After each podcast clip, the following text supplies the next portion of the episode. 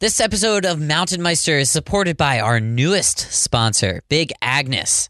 For your upcoming summer adventures, go check out their top notch quality camping tents, sleeping bags, sleeping pads, and more.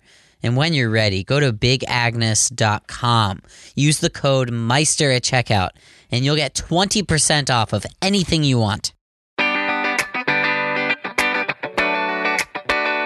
Yeah, it was uh, it was a pretty funny story, man. I think I had ridden downhill maybe three or four times, you know, maybe leading up to that race. That's professional downhill mountain biker Aaron Gwin. So I was wearing like jeans and a flannel shirt and my old motocross helmet and some Van shoes, and uh, just showed up and decided to give it a go. Since that first race at the age of 20, he's progressed rather quickly. At age 28, He's now a three time overall World Cup champion, and he's put the U.S. back on the map in a sport that's typically dominated by Europeans. In this interview, we'll talk about what it means to have supportive parents, the difficulty of staying competitive yet passionate at the same time, and what goes on behind the scenes. But first, if you're like me, you need to know a little bit more about this sport. I'm Ben Shank. You're listening to Mountain Meister. First of all, fastest from top to bottom wins this discipline, right? Yeah. Okay. Yep. Yeah. Exactly. It's pretty much uh, it's one guy at a time. It's against the clock. Um, fastest guy wins. Pretty simple. And how long does a typical race take? Usually, uh, tracks range from about two and a half minutes to a long track would be about five minutes. So yeah, anywhere kind of in between there. Okay. And uh, pitch of the course? I'm not sure exactly. It just sort of it just depends on the course as well. Some tracks are known for being you know really steep and pretty much have like no pedaling, and other tracks have some flatter section. You got to be able to sprint pretty hard. So it kind of just depends on the course and, and the layout. Mm-hmm. And no style points. Yeah, no style points. I mean, it helps if you have better style. You know, you look cooler, and I think the fans dig it more. Yeah, you don't want to be gooned out, but yeah, there's uh, there's no extra points for style. uh-huh. And how often do you fall? Um, we try not to fall often. I, I don't seem to fall that much. I try to ride kind of, you know, you have to push your, your abilities for sure, but I try to ride within my limits and uh, kind of find that fine line. I want to have a longer career and I want to be able to win championships, and you can't do that if you're getting hurt. So I don't fall too much, but, uh, you know, it's just part of the deal, so it always happens uh, mm-hmm. occasionally. So you said uh, at least two and a half minutes, five minutes, somewhere in there. How does how long does it actually feel when you're doing it?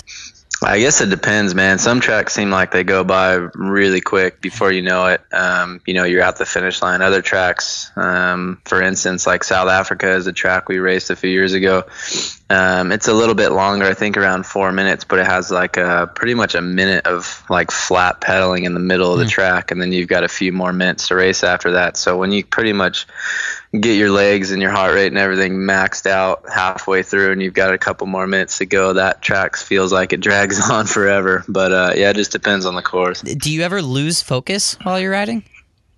No, you try not to. I mean, it's. It, race runs are an interesting thing. You know, you do practice runs. Um, usually on Fridays for us, we have practice all day. Saturday we have more practice and qualifying, and then Sunday we have a couple morning practice runs and race. So by the time racing comes, it's uh, you know, for me, I try to have a game plan. I kind of look at the track as kind of like a puzzle. Each section is a piece. Hmm. Um, I try to dial in all the pieces. The you know the the the two days before the race, and so when it's time to race, you know, you kind of just put the the puzzle together and, and try to link all the sections together and do everything perfect. You have such a I try to have such a game plan going on mm. that it keeps my mind focused during your runs because it is a little bit easy to wander, and especially when nerves get involved and all that. But um, yeah, I just try to prepare and kind of have a game plan so that when I drop in, you kind of can just go into autopilot and uh, really focus on, on what it is that you're there to do and, and let everything else kind of sort out or be thought about, you know, when the race is over. Yeah, it sounds like visualization is the key word. I remember uh, reading Alex Honnold's book. He's a guest on this show. And when he talked about before a free solo rock climb, he said one of the keys is visualization. Um, is that something that you use? Yeah, for sure. I mean, a combination of that, you know, just kind of in my head, and also like using GoPro cameras and stuff like that in practice, so I can, uh, you know, I can watch my runs. We don't get. Usually, my race run is probably my 11th run or so of the whole weekend, and you know, if it's a four and a half minute track that you've never been in, some of them there's there's a lot to remember. You know, there's lines on every on every section, every straightaway, you know, the difference between inches a lot of times is, you know, you missing rocks or you running over the rocks and, you know, whatever. So um, for me, uh, line selection is a, a really big thing and kind of a thing I feel like I'm really good at, and it gives me an advantage. So I, I really try to remember kind of every inch of the course. So a lot of that is just putting the time in, you know, when you're kind of on the track, stopping, looking at things, and then when you're off the track, using the GoPro camera quite a bit. So yeah, definitely helps me for sure. So let's rewind. BMX at the age of four, and then motocross at 12 years old. It sounds like you must have had supportive parents. Yeah, for sure, man. I think um, I think I got into BMX. We were I used to have a lot of energy um, as a kid. Wait, my you, parents tell me. Used to. yeah, I guess I still do. so we were. Uh, they used to take me to the park and push me on the swing until you know it get dark or whatever, and you know just I just have to go burn out energy. And one of the parks we went to, there's a BMX track right next to it, and uh, I guess I was watching it, thought it was pretty cool. My parents were like, "Well, that'd be a fun way to kind of keep them active and get some energy out." And uh, so they got me a bike. We started going to the local track at four, and uh, you know I just burned myself out. So I'd come home and I'd actually sleep through the night and everything. And uh, yeah, it kind of started there, and we ended up traveling around to a lot of the nationals. You know, when I was six, seven, and eight, Wow. and uh, you know we we kind of jumped straight into it. So yeah, man, my parents were always uh, you know big supporters. Um, you know, a lot of time, a lot of traveling, a lot of money went into um, trying to help me kind of reach my goals as a kid, and you know through my teenage years and uh, yeah, that definitely kind of paved the path to uh, allow me to be successful where I am now. Have, have you made that money back for your parents? Uh, not not necessarily giving them that money, but the amount of money that was invested in you as a child. Do you think you have produced that now?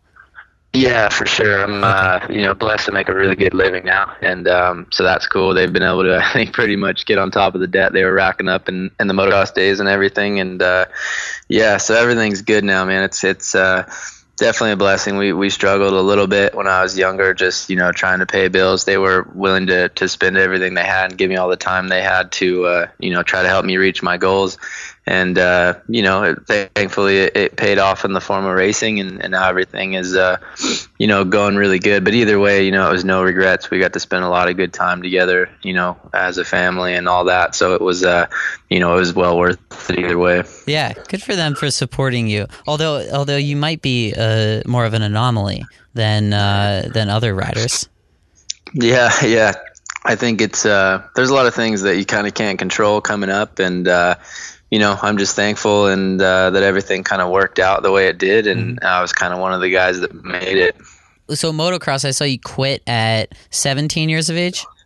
Yeah, I quit competing at 17. I still ride today. I really enjoy it now, you know, more than I ever have, really. But um, yeah, we had a couple rough years. I think 16, 17. I was getting hurt a lot. Um, and uh, had a lot of little injuries, had a surgery, you know, broken bones, a bunch of stuff. It seemed like the last two years I was racing, I couldn't hardly touch a bike for more than a month, and I'd have another injury. So it was, it was tough because we were, you know, spending a lot of money. I was a young kid, you know, I, I wasn't really mentally where I am now. I put a lot more pressure on myself back then to, you know, do well at the races, and you know, just kind of started taking the fun out of it and the injuries kept coming and it just got to a point where it was like man i just kind of want to be normal and, and do normal things and not have this big pressure thing you know all the time that i'm trying to do. And uh, it was kind of unfortunate that i viewed it that way at the time. You know i definitely don't view it that way anymore but it uh, you know, it kind of lined things up for me to kind of go back into the, you know, the regular world for a couple of years, work some regular jobs and do some things. And then mountain biking came along and it kind of put me in a position where it was like, I really appreciated what I had. And, you know, I had the drive to really try to make it happen. And, uh, yeah, kind of just went after it. Aren't you scared that that's going to happen to you in downhill mountain biking, though?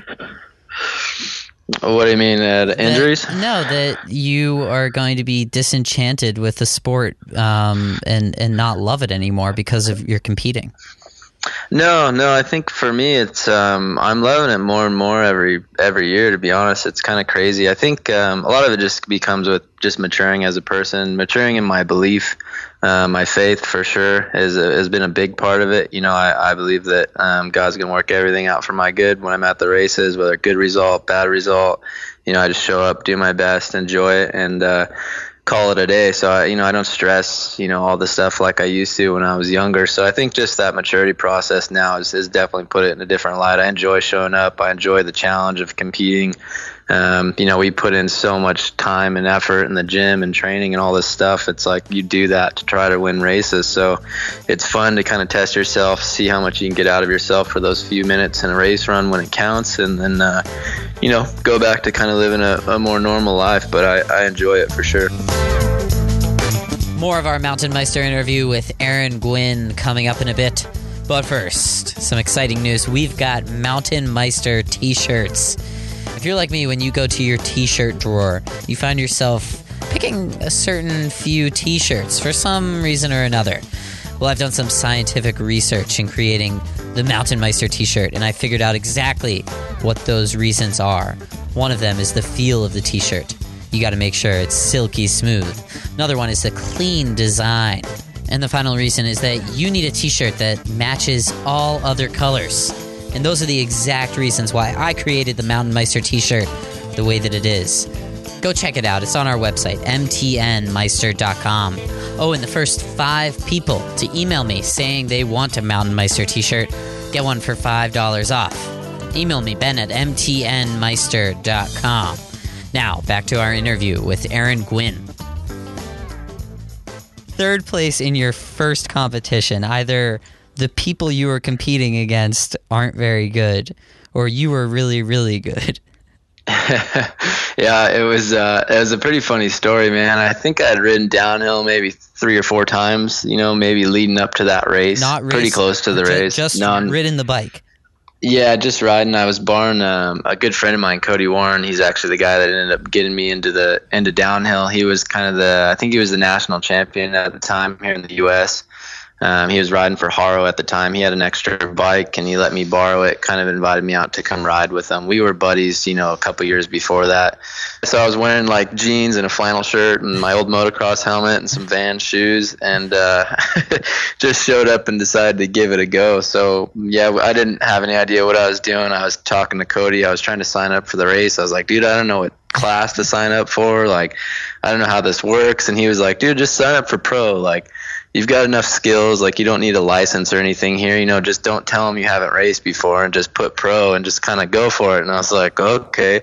So, anyways, I signed up for pro and uh, raced the race. I ended up getting third, and uh, you know, it was just a local race, but there were some pretty fast dudes there and some different things. So it was uh, it was kind of funny just jumping straight into it. But yeah, man, that's just kind of how it went. That's amazing. And and now you I mean you're the best in the world and America it sounds like hasn't really been uh, too hot on the mountain biking scene since the 90s. So thanks for that. Yeah, man, I'm stoked. It's cool to see everything kind of turn around. Like you said, I think it was uh, all the big races used to be here, and then everything kind of shifted to Europe. We've got a lot of young kids now that seem like they're they're pretty motivated to get up there too. So it's uh, yeah, it's cool to see how everything's kind of grown the last few years. Mm-hmm. Roommate Max, my my roommate's name is Max, and I often before a uh, an interview I'll ask him if he has any questions, um, and he was wondering how your love of the sport has changed uh, since it became your job. And let me just preface this by saying roommate Max is very good at a lot of different things. He's a very good skier, very good biker, uh, but I could never, ever, ever imagine him as a professional athlete because he doesn't like to make those activities that competitive. He likes them for his love of the sport, not the competition aspect. So, talk to me about how your love of the sport has changed. Right. Yeah, I think it is a, a tough balance. Um, it was interesting with downhill for me because I, I started racing like almost as soon as I started riding, so they were never really separate. You know, I mean, I um, I've always really loved riding my bike, um, just like your roommate. I'm sure loves skiing and all that, but the com- the competing part was was tough. You know, for the first few years, I didn't really enjoy it. It was um, you know more just the pressure and the like you know you have to show up and perform. You can't just ride and you know just to have fun. You know it's like you got to be serious. You got to get it done. But i kind of enjoyed that challenge. And now that i've you know i've been doing it for a while and i've kind of matured in my belief as i was saying it's uh you know i'm i'm definitely stoked on it now. Yeah. So I have to be honest, especially with social media on the scene now, uh, it it does seem like you need to be rather self centered to be a professional athlete in a lot of these outdoor sports. Um, are are you at the level of popularity where like you are, you need to show off yourself a lot on social media? Is that part of the job?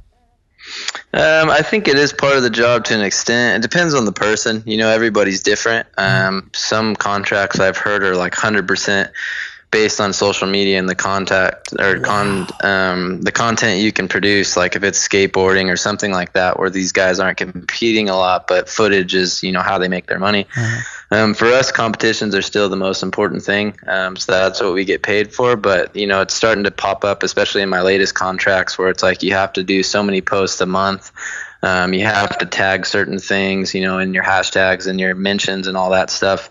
Um, so it's becoming more important for me. I think it's a it's a cool way just to interact with the fans, kind of keep people up to date on what what I'm up to, mm-hmm. um, especially since we have such a long off season. So I think that's cool. But for me, I don't get too wrapped up into it because it's like you know I have a life I want to live and other things I want to do and and not constantly be on my phone and just trying to update stuff. So I, I try to you know just in general maybe post like once a day um, on my Instagram and stuff like that just to kind of keep my fans stoked and, and kind of keep that interaction going. But uh, yeah, I mean, I enjoy it for sure, but it's something that um, you know it can be time consuming. So I try to just manage it, you know, well, and um, mm-hmm. you know, and goes well. Yeah, we did a uh, story about a behind the scenes look at outdoors athletes sponsorships. If uh, if you haven't checked that out yet, you can do that on our website or on iTunes. Um, yeah, we basically talked to a lot of professional athletes and some of the brand managers uh, to see what really goes on behind the scenes. So I'm glad you mentioned that there that you know there are certain things in your contract that need to be done. I think that's important for everybody to know. Yeah, for sure. Well, I did want to say though, you in particular, uh, your sport, you have the benefit of wearing a helmet, which means that people don't always know what you look like. Uh, right? I mean, uh, yeah. People don't always recognize you by your face. Yeah, for sure. That's that's been funny, man. We've had some pretty funny little like situations and stuff happen like that because people won't recognize me without a helmet on. We were actually uh, I was at a race a couple of years ago, and um, this girl, she was probably I don't know, 14 or 15. She was a fan of mine.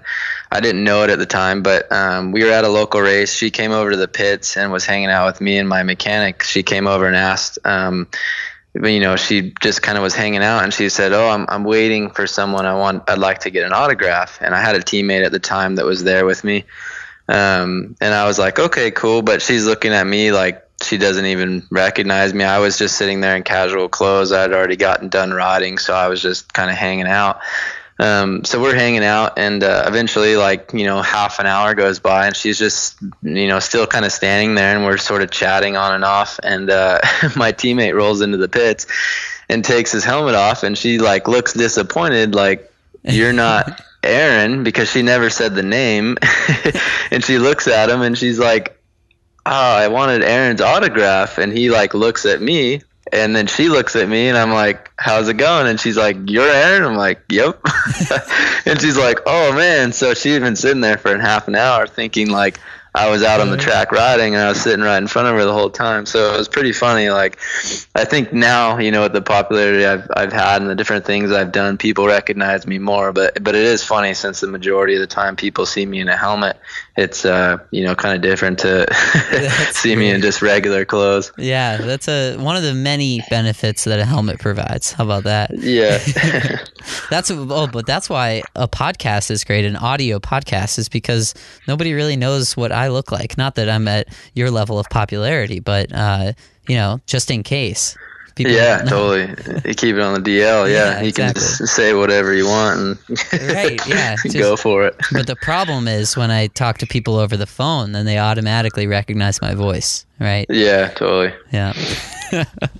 um, oh, one project that I wanted to talk to you about. I'm originally from outside of Pittsburgh, Pennsylvania, and I saw that you did a project with Audi where it, it, involved the steepest street in the United States. Yeah, yeah, that's what they tell me. Is that is that actually the steepest street? That's what I heard. Yeah, I think it's uh, Canton Avenue there. I can't remember the the steep, you know, the grade Grade. percentage or whatever, but it's supposed to be yeah the steepest one in the U.S. I guess there's one steep a street that's steeper in the world. It's in New Zealand somewhere, but it was like in the middle of this kind of crazy busy road, and uh, we ended up shutting down the road for like three days for filming. So. They weren't able to do that in New Zealand, so we ended up shooting that at the one in Pittsburgh. Oh. But yeah, it was a fun project. Did you, so did you have to ride up and down that? No, no, just down. think- On a downhill bike, I don't think I could have ridden up that thing. It was like Really? straight up. Yeah, it was steep, man.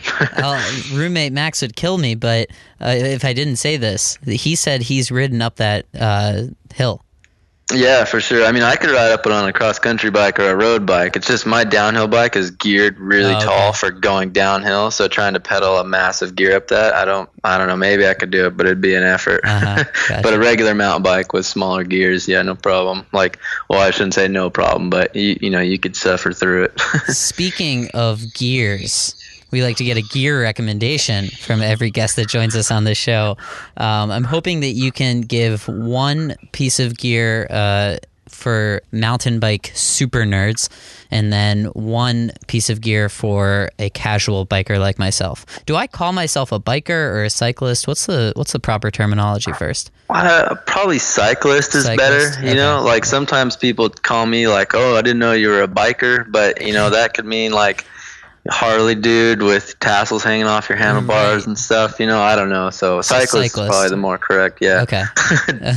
anyway, but uh, yeah, on the gear front, um, I'd say for like the general cyclist, one thing that I think everybody should have, as far as like a mountain biker goes, you know, obviously it's not the same for road biking, but if you're into mountain biking, a product that's come out, you know, probably the last five years or so that, that I pretty much tell everyone to get, it'll change their riding is um, it's called a dropper seat post. And it's basically just allows your seat to go to be able to, you know, come up or go down depending on whether you're going uphill or downhill. Oh, Because wow. a lot of times, you know, you want your seat up. So when you're pedaling your knees and everything are in the right position. But when you aim a mountain bike downhill you have to get back over the seat to like kind of go over the terrain and everything. So you have this seat that's like jammed up your butt pretty much the whole time and it wants to throw you over the handlebars so now they've got a, a dropper post. Um, i run a fox um, dropper post. That's a brand that i'm sponsored by um, same as my suspension. But um, there's a bunch of brands that make them, and basically it just puts a lever on your handlebars. You push the lever, you sit on the seat, it drops all the way down. So when you're going downhill, you can get the seat out of your way, and uh, it's a lot safer. You can go a lot faster, and just basically have a lot more fun. So for Oh, the nice. average Yeah. mountain biker, that's definitely the number one product I would recommend. Whether you're on a hardtail or a you know a full-on enduro bike, you know that kind of changed the game as far as descending goes for you. Um, and then, hmm, on like a super geek Yeah, yeah, like level, something that I wouldn't even know what you're talking about. yeah, I'm trying to think. I mean, I ride downhill, so we're not as super geeked out as Okay. like some of the cross country guys that get all crazy. I don't even know. Like, I'm not the best when it comes to tech stuff on the bike. I kind of just like know what I like and I run it. But um, trying to think. I think the one thing that I've really enjoyed the last couple of years. Um, it's a it's another Fox product, funny, but it's uh it's their new rear air shock for downhill bike. Um, we've always run coil shocks in the past, and uh, now we're able to run an air shock in the rear. And that thing for me has just been like, I don't know, awesome. Like I love it. I won the championship on one last year. I'm riding it on my new bike, um, my new YT frame this year. And uh, that thing has just been awesome. Like I love the feel of it. It pedals really well. I mean, the bike just feels snappier. It sticks to the ground really good. It's kind of like the one product that's that's changed the last couple of years that's been big. That and then uh, you know obviously going up to 650 um, 650B wheels or 27.5. But if you're a mountain bike, you know dork, you know what I'm talking about with the wheels already. So I don't know, but yeah, if you're into downhill, I'd say. Fox Air Shock for me has been, you know, a really cool product that I've enjoyed the last few years. If you understood what Aaron was talking about there, we'll have links to both of those resources on our website on Aaron's Meister profile page, mtnmeister.com. We have one final question for you, Aaron, before you get the rest of your day on. And it sounds like you've had a busy one. Uh, we want to know who you'd like to hear next on this show. Um, if you guys are going to keep it more outdoor related, I'm trying to think of uh, Somebody that would be cool. I think somebody that would be cool would be uh, Eli Tomac. He races uh, motocross and supercross. I, his dad, actually, John Tomac, is uh, he's a world champion mountain biker. He's kind of one of the last great American mountain bikers. Um, but his son Eli has been winning championship on motocross and supercross. Now he races for Factory Kawi. Um, I trained with Johnny a few years ago, so I know him and Eli pretty well. But Eli lives in Colorado. Um, he does a lot of cycling, running, hunting, you know, kind of all that stuff at, at high altitude at their ranch where they live. So I'm sure uh, you know the listeners as well as myself would probably be pretty stoked to kind of hear his take on a few things. Absolutely. So if we were going to ask Eli one really deep question, something that you've been dying to ask him, but you can't, you you haven't had the courage to ask him in person, what, what would you want me to ask Eli? Oh man, I don't know on that one. Um, he's a buddy of mine, so if I really wanted to ask him something, I'd probably just call him and ask him. So I don't okay. know if I have a specific Fair question, enough. but I'd be curious to know about his uh, his hunting escapades. He he seems like he just goes out in the mountains for three or four days at a time and and goes and tracks down some big elk. So I'm sure he's got some good stories from that. That'd be funny. Keep an ear out for a hunting story from Eli. So, Aaron, how can we how can we watch your biking? We've talked a lot about it. How can we see it? Yeah, all the World Cups are um, broadcast live through Red Bull. Um, RedBull.tv is the website, so you can watch everything online live um, from the World Cups and World Championships. Um, also through Apple TV, the Red Bull app. Uh, you know, quite a few places there. So yeah, it should be pretty easy for people to find. Aaron Gwin, you can find out more about him. His website is aarongwin.com. Uh, we'll also have links from everything that we discussed today at our website, mtnmeister.com. Thanks so much for joining us, Aaron. Yeah, thank you guys.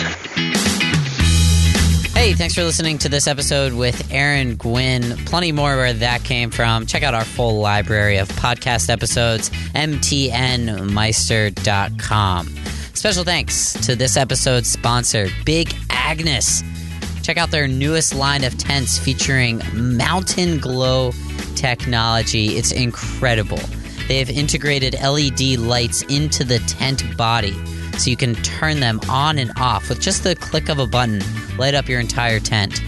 For 20% off of this or whatever else you want, go to bigagnes.com, use the code Meister at checkout. Finally, how about a Mountain Meister t shirt for you? Men's and women's shirts available. The men's is charcoal, the ladies is navy. Both colors go with everything, and the material is perfect for both casual and active use. Go to our website, it's right on the homepage to make your purchase. As usual, I hope you enjoy doing the rest of whatever you do while you listen to the podcast that explores the minds of those who explore. Till the next time you hear my voice, I'm Ben Shank. You've been listening to Mountain Meister.